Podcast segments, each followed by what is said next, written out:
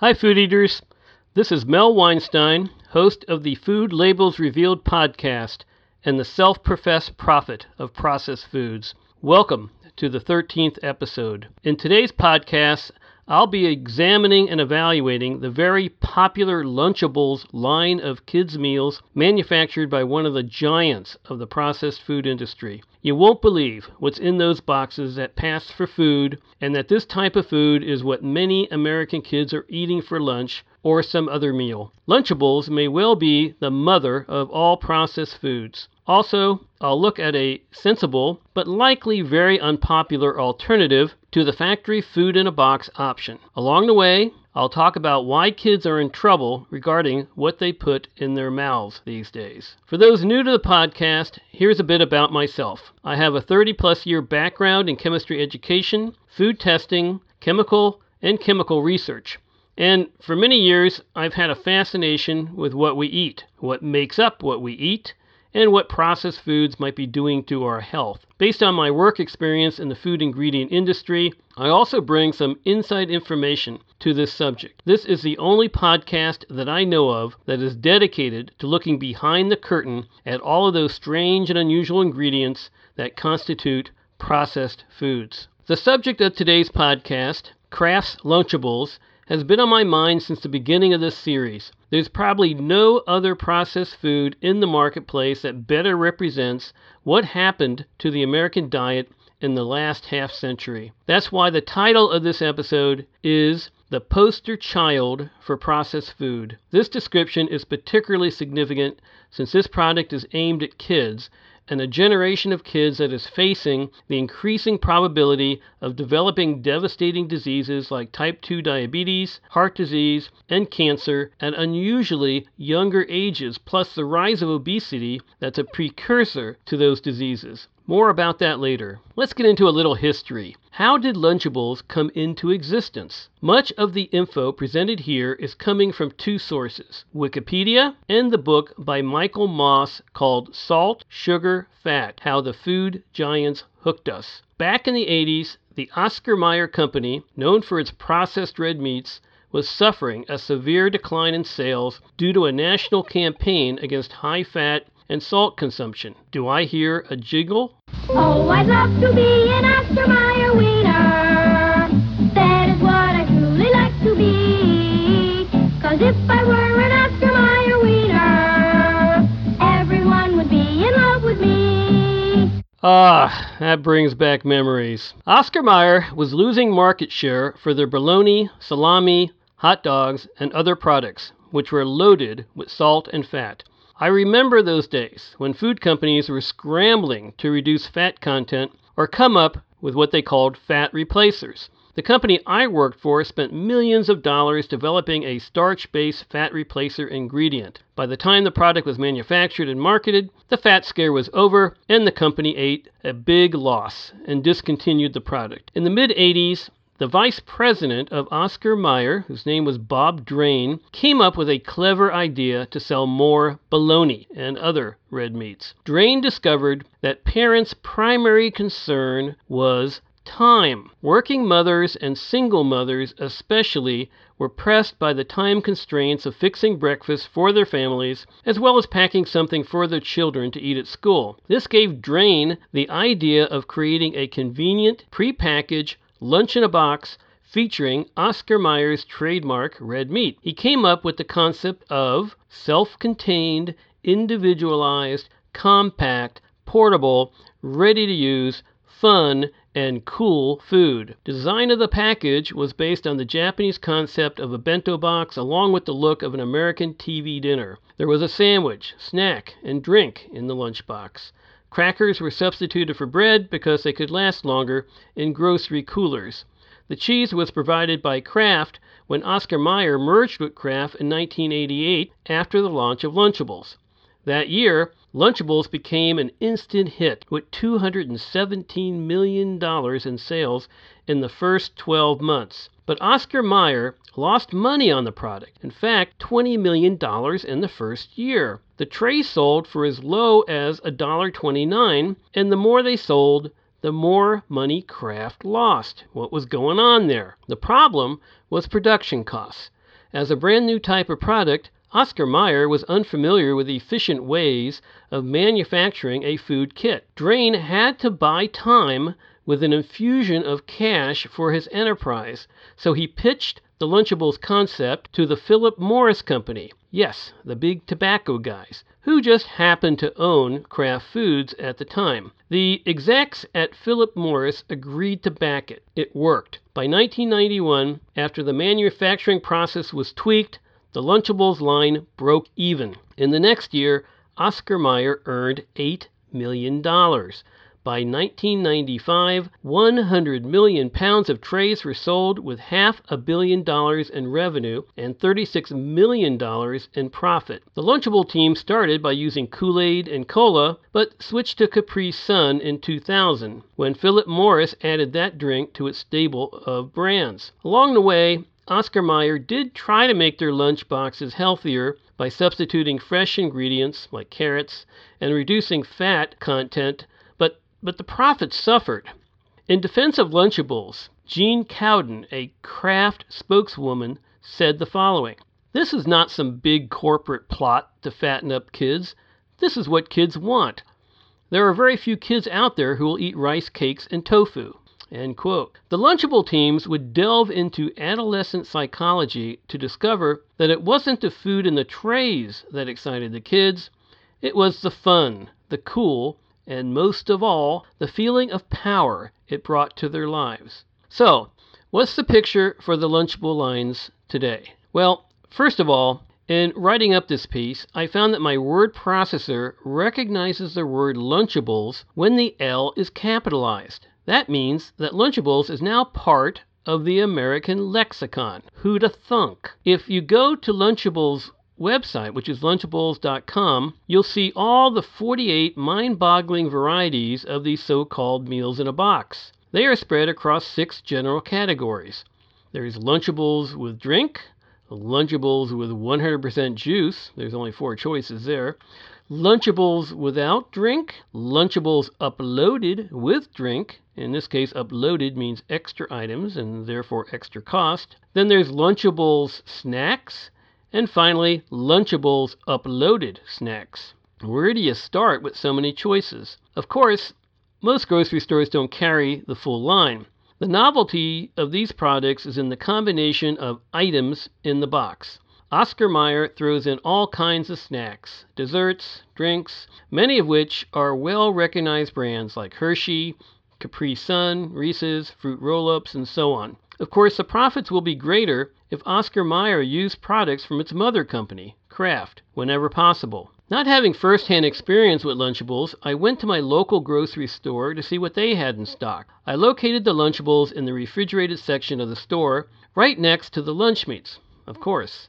Out of the 48 possible varieties, I saw maybe 12. There were the regular kits for $2.99 each, plus there were several uploaded varieties for $3.49. Many of them had cute names for the items in the trays that would catch kids' eyes, such as pizza kabobbles, chicken dunks, chicken poppers, cracker stackers, fruit by the foot, cookie dunks, dirt cake, and my favorite, beef walking taco. Naturally, I gravitated to the ro- to the worst choice, so I selected Lunchables Uploaded.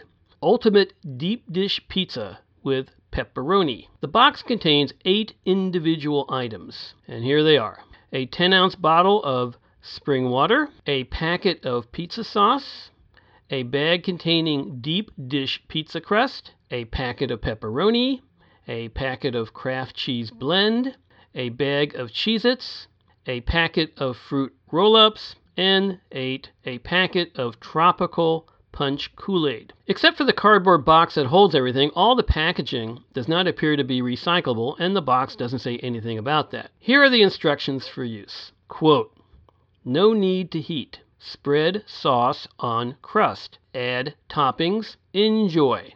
Or alternatively, the pizza can be heated for 20 seconds in a microwave oven. Next, peel the fruit roll from the cellophane backing before eating.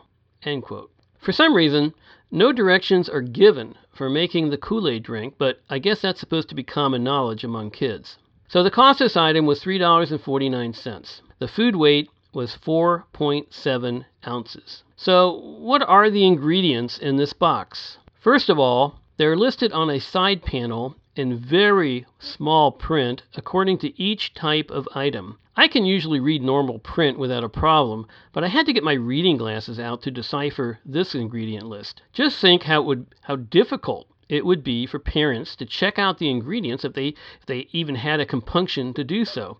I sat down and typed out all the ingredients into my word processor. It took a bit of time. That's because there's a whopping whopping 131 total ingredients in that 4.7 ounces of food. To me, it's quite a technological feat that Oscar Mayer and its associated companies could pack so many components in such a small amount of food. Could you imagine doing that in your kitchen? Grabbing a zillion boxes off your shelves to make lunch? Now, if I subtract the vitamin and water ingredients from the list, the total number decreases to 112. Then, if I remove all of the replicates, that is, those items that show up more than once, the total decreases to 83 unique ingredients. That's still a mind blower. The most common ingredients were preservatives, which showed up eight times, sugar substances showed up uh, eight times, and salt was on the label six times. It's interesting to note that you would find it very difficult to find the Lunchables ingredient list for this product online. The Lunchables website doesn't even say a word about ingredients lists. Makes you wonder. Now, you and I don't have the time or the, or the desire to weed through 83 ingredients. That would be a real snoozer. Plus, I've talked about many of these ingredients in previous episodes. So I won't even read them all, but I am going what I am going to do is talk in general about the individual components in the box. And when I come across something new and interesting, I'll delve into it with a little bit of detail. First, I want to say something about where the kit packets come from. You might think that the Kraft Heinz company would package the, their, their, own, their own products in the Lunchables kit to maximize their profit. That's only partly true. The pepperoni, of course, is provided by Oscar Mayer. The cheese product is made by Kraft. The Kool Aid is also from Kraft. However, the water comes from a private, private company called Absopure Natural Spring Water. The Cheez It crackers are made by the Sunshine Biscuit division of Keebler, which is owned by Kellogg's. The fruit roll ups come from General Mills. I don't know who made the pizza sauce or the pizza crust. In any event, Lunchables appears to be a collaborative effort among several processed food aid, food giants. Let's start with the pizza sauce. There's nothing really weird here. It has a preservative, potassium sorbate, which is an innocuous chemical, and then there's xanthan gum, an industrial chemical used to thicken products. Next, the pizza crust. There's 29 ingredients in this product alone, but the usual suspects show up that you'll find in the cheap breads lining most grocery store shelves. The crust is a combination of enriched flour. Translate that to mean inexpensive, low quality white flour with the addition of some whole wheat flour. Give Oscar Mayer a kudo for including some whole wheat flour, which is a way more nutritious ingredient than enriched flour. Oscar Mayer gets another kudo for using a salt blend of sodium chloride, which is table salt, and potassium chloride. The use of potassium chloride cuts down on the amount of table salt in the pizza crust. Then we have the mysterious ingredient called natural flavor. This bread requires two different dough enhancers for some reason. Dough enhancers are mixtures of ingredients added to dough to make it more pliable, easier to rise, and able to withstand the industrial machinery used to prepare the dough. After the first dough enhancer, we see more mysterious ingredients, namely natural and artificial flavors. Then we come to the first new ingredient sodium stearoyl lactylate, a name only a chemist could love.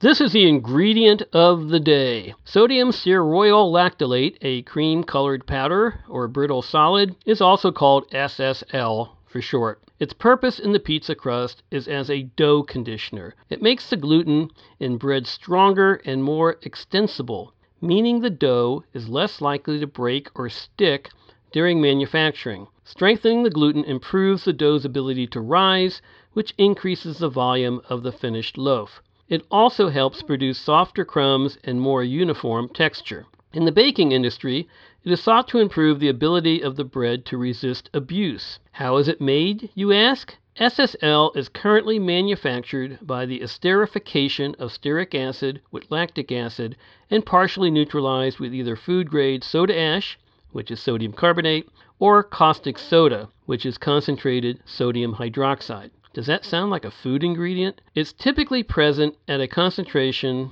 of 0.5% in flour and is considered safe to consume by the FDA. The next new ingredient on the label is rice bran extract. This is the oil extracted from the hard outer brown layer of rice. It also offers bakers dough conditioning properties, improves uniformity and texture, and helps retain moisture. Then we get to calcium propionate on the label. Here's a few words about that industrial chemical. It's a preservative to keep the bread from going moldy while it's waiting on the grocery shelf to be purchased. There are some downsides to the consumption of this additive. It has the potential to permanently damage your stomach lining by exacerbating gastritis and inducing s- severe ulcers. It has been linked to migraine headaches, a control group of children fed, a strict diet without any food additives was compared to a group that was given traditional bread each day. The clinical trial revealed that irritability, restlessness, inattention, and sleep disturbance in some children may be caused by the preservative in healthy foods consumed daily. The last ingredient in the crust is cellulose powder. Interesting cellulose powder. Okay, powdered cellulose is made by cooking raw plant fiber, usually wood, in various chemicals to separate the cellulose, and then the cellulose is purified. Sound delicious? It should just be called wood isolate, in my opinion. Cellulose powder probably helps incorporate air into the pizza dough. Let's continue now with the pepperoni component. This product has the usual components of cured meats, such as cheap meat source, note the mechanically separated chicken, sugar, culture agents, the mystery ingredient called flavoring, and a slurry of preservatives including sodium ascorbate, sodium nitrite, which is a cancer agent, BHA, which stands for butylated hydroxyanisole, a suspected carcinogen, and BHT, which stands for butylated hydroxytoluene, a liver toxin. All wonderful ingredients for kids. Moving on to the two pasteurized prepared cheese products. They include the usual fake cheese ingredients. For a detailed analysis of Kraft processed cheese, I recommend listening to episode number 9 on the making of a bologna sandwich. Note that the two cheeses also contain the cellulose powder, just more wood fiber for the belly. Among the cheese ingredients is a new player, apocarotenal. Not sure I'm pronouncing that right, but that's my best shot. That's new to me. Never heard of it. Apocarotenal is in the processed cheese as a food coloring. It imparts an orange to orange red color. It's present to make the cheese look like cheese. The Cheez It crackers are next. Not much new here. There's the cheap white flour, vegetable oil, fake cheese, salt, coloring, and preservative. In this case, the preservative is an acronym TBHQ, which stands for tertiary butyl hydroquinone.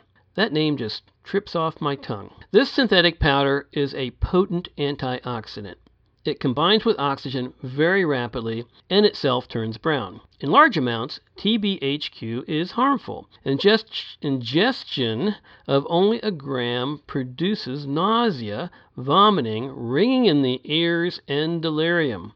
Of course, you'd have to eat many bags of Cheez Its to ingest one gram, but I'm sure there have been some valiant attempts to do that by Cheez It addicts. Let's look at the fruit roll ups. Nothing unusual here either. Uh, we have sugar plus sugar plus acid plus fruit puree plus mysterious flavor plus coloring agents. There is a new ingredient called acetylated monoglycerides, which has not shown up before. Acetylated monoglyceride is an emulsifier in which acetic acid is bound with monoglyceride. It is used in powdered foaming agents, solvents, plasticizers for gums, and a coating agent for food. They are made by reacting fats with glycerol and triacetin. Sounds pretty chemical, doesn't it? Its role in the fruit roll ups is likely to keep them from sticking together and forming a gooey mess. The colorings for the roll ups come from four artificial dyes. Yellow 5 may cause aspirin sensitive people to suffer from asthmatic symptoms.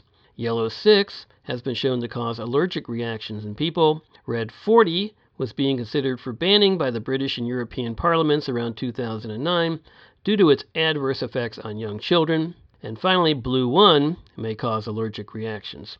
It has also caused malignant tumors at the site of injection and by ingestion in rats. Lastly, we come to the Kool Aid product. It's a combination of sugar plus sugar plus acid plus the mysterious natural and artificial flavors, plus artificial sweeteners to boot, like acesulfame potassium and sucralose. Sucralose is one of the most industrialized food ingredients known to man and made using phosgene, a World War I poison gas. Rounding out the Kool Aid ingredients are more artificial colors, like red 40 and blue 1, followed by the preservative BHA. Let's take a look at some nutritional aspects of our Lunchables example. First off, the meal in a box offers up 430 calories. Given the average daily 2,000 calorie diet, that only amounts to 22% of daily consumption. That's reasonable, assuming that a kid just eats the 4.7 ounces of food in the Lunchables and, and nothing else. The fat content is 18 grams. The daily value for fat is a generous 65 grams, so one Lunchables tray provides 28% of the daily requirement. That's also reasonable. The saturated fat component is 6 grams. The daily value is 20 grams, so a kid will consume 30% of the recommended amount for saturated fat. That's fairly high, but not outrageous. The cholesterol intake would be 20 milligrams. The daily value for cholesterol is 300 milligrams, so at 7%, the cholesterol consumption is reasonable. The sodium level is 750 milligrams. The daily value for sodium is 2400 milligrams. The Lunchables box provides a kid with 31% of the recommended intake of sodium, which is not unreasonable if, again, that's all the kid eats for lunch. The sugar level is 18 grams. The FDA suggested limit is 50 grams, so at 36%, a kid is not getting an overdose of sugar. The fiber level is 3 grams. The daily value is 25 grams. So the fiber amount at 12% is drastically low. That's very typical for processed foods, which really have significant amounts of fiber to help regulate the bowels. Overall, from a nutritional perspective, the Lunchables dinner is not horrible. On the other hand, it's not stellar either. This analysis, of course, ignores the quality of the macro ingredients, like the protein, fat, sugars, and carbs. From a num- numerical perspective, the Lunchable meal appears to be fairly okay, but from an overall health analysis, is this really nutritious food for kids to be eating? More about that later. Let's do a comparison. What if a parent got old school and packed a school lunch for their kid? Say a peanut butter and jelly sandwich using multigrain bread, along with an organic apple and an 8 ounce bottle of 100% orange juice. Now, in my store, a loaf of organic multigrain bread costs $4.49 for a 17.6 ounce loaf. That comes to 64 cents for two slices. Organic peanut butter costs $3.99 for a 16 ounce jar. That comes to 29 cents for two tablespoons of peanut butter slathered on the bread. Now add a tablespoon of just fruit jelly at $2.29 for an 11.5 ounce jar. That comes to 13 cents for the jelly. The organic apples are $2.99 for a bag of 8 apples. That comes to 37 cents per apple. For the snacks, there's a product called My Super Cookies. It's organic uh, whole grain cookies at 55 cents per one ounce individual bag. Finally, for the beverage, Let's include an 8 ounce bottle of Tropicana 100% real juice at 56 cents per bottle. When all of that is totaled up, the cost comes to $2.54 for the whole lunch. The total amount of food, not counting the orange juice, is 305 grams or almost 11 ounces. Now, compare that to the Lunchable meals. Point one. It's $2.54 for the healthy lunch versus $3.49 for the Lunchables. Point two. It's 11 ounces of food in the healthy lunch versus 4.7 ounces for the Lunchables. On a per gram basis, the cost for the healthy lunch is 83, excuse me, is 0.83 cents per gram, less than a penny. For the Lunchables, it's 2.6 cents per gram. Okay, so it's 0.83 for the healthy lunch versus 2.6 for the Lunchables. What about the number of ingredients? In the healthy lunch, there are 52 ingredients versus the 131 in the Lunchables. In summary, the healthy lunch with mostly organic ingredients, that is, no chemical preservatives, pesticides, herbicides, synthetic colorings or flavorings, or GMOs for that matter. It has whole grain flour and other beneficial, beneficial ingredients. It's almost 30% cheaper than the highly chemicalized non organic Lunchables meal. Wow, that's really a no brainer. Most parents won't bother to give their kids a healthy lunch to take to school. Why not? Well, the odds are greatly against them for a variety of reasons. Here are just some of them. At the top of the list is time. Lunchables equals convenience. Everything is in the box. Just grab it off the grocery shelf, store it in the fridge, and hand it to your kid as they exit out the door. Job done. Nowadays, parents won't make the time to put together a healthy lunch. Second, most people don't have a clue about what's in these processed foods and what makes them hazardous. That's the purpose of this podcast, but most people are not interested in what is in their food, just whether it's convenient, tastes good, and is affordable. Face it, time is required to search out healthy foods and to familiarize yourself with the good and bad ingredients. Thirdly, kids these days probably won't take to a healthy lunch because it's not glitzy or cool and they haven't been educated about healthy food particularly since their parents are often clueless. Then there's the marketing by the processed food industry, which targets kids with fun advertising, games, cartoon characters, and whatever else they can pull out of their bag of marketing tricks. There's a bigger picture here uh, that needs to be addressed. There's an epidemic of obesity in children in this country, as well as a growing population of teenagers with type 2 diabetes. It's not their genes, it's not simply a lack of exercise. The major problem is bad food and lack of nutrition. Junk food, fast food, convenience foods, factory foods, and industrial food chemicals are making kids sick. Here's a quote from the book by Mark Schatzker called The Dorito Effect. Quote, the U.S. remains the most obese country in the world. And where the rates of obesity appear to be reaching a plateau among adults at 35%, they are still climbing among the group that is the most vulnerable to the food industry's products children. The most recent data from 2006 to 2008 shows that the obesity among kids aged 6 to 11 jumped from 15 to 20 percent.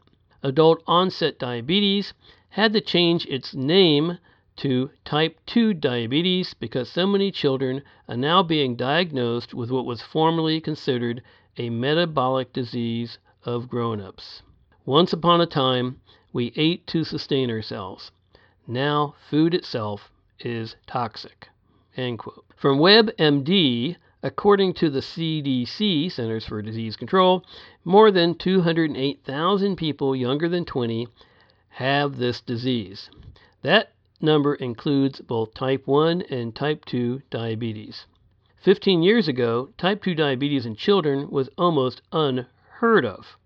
From the website diabetesforecast.org, In June 2012, researchers from the Search for Diabetes in Youth study released data showing that type 2 diabetes in 10 to 19 year olds had increased 21% between 2001 and 2009. The research, researchers also noted that the number of cases of type 2 rose faster among girls than in boys. So, people really need to wake up regarding the food they buy to feed themselves and their kids and who are the most vulnerable to a bad diet. Here's a final word on Oscar Mayer's Lunchables. This quote comes from an article by Michael Jacobson on the Huffington Post, and the article is called Trashables. Oscar Mayer's Lunchables are nasty, but the message to kids is worse. Quote, the meat in Lunchables is so thoroughly processed that one is tempted to put the specified meat in ironic quotation marks. The breads and crackers and pizza crusts in Lunchables are primarily white refined flour, plus some eye crossingly long combination of oils, sugars, leaveners, conditioners, preservatives, colorings, and flavorings. The deep dish pizza makes Domino's look like haute cuisine. Start with a spongy, frisbee shaped piece of crust, squirt in some ketchup like sauce, and then sprinkle on some shredded mozzarella cheese product. Complete the project by implanting the five little pepperoni discs composed of pork, mechanically separated chicken, and beef. And then eat the whole concoction cold. No crust, no melted cheese, and not a pizza.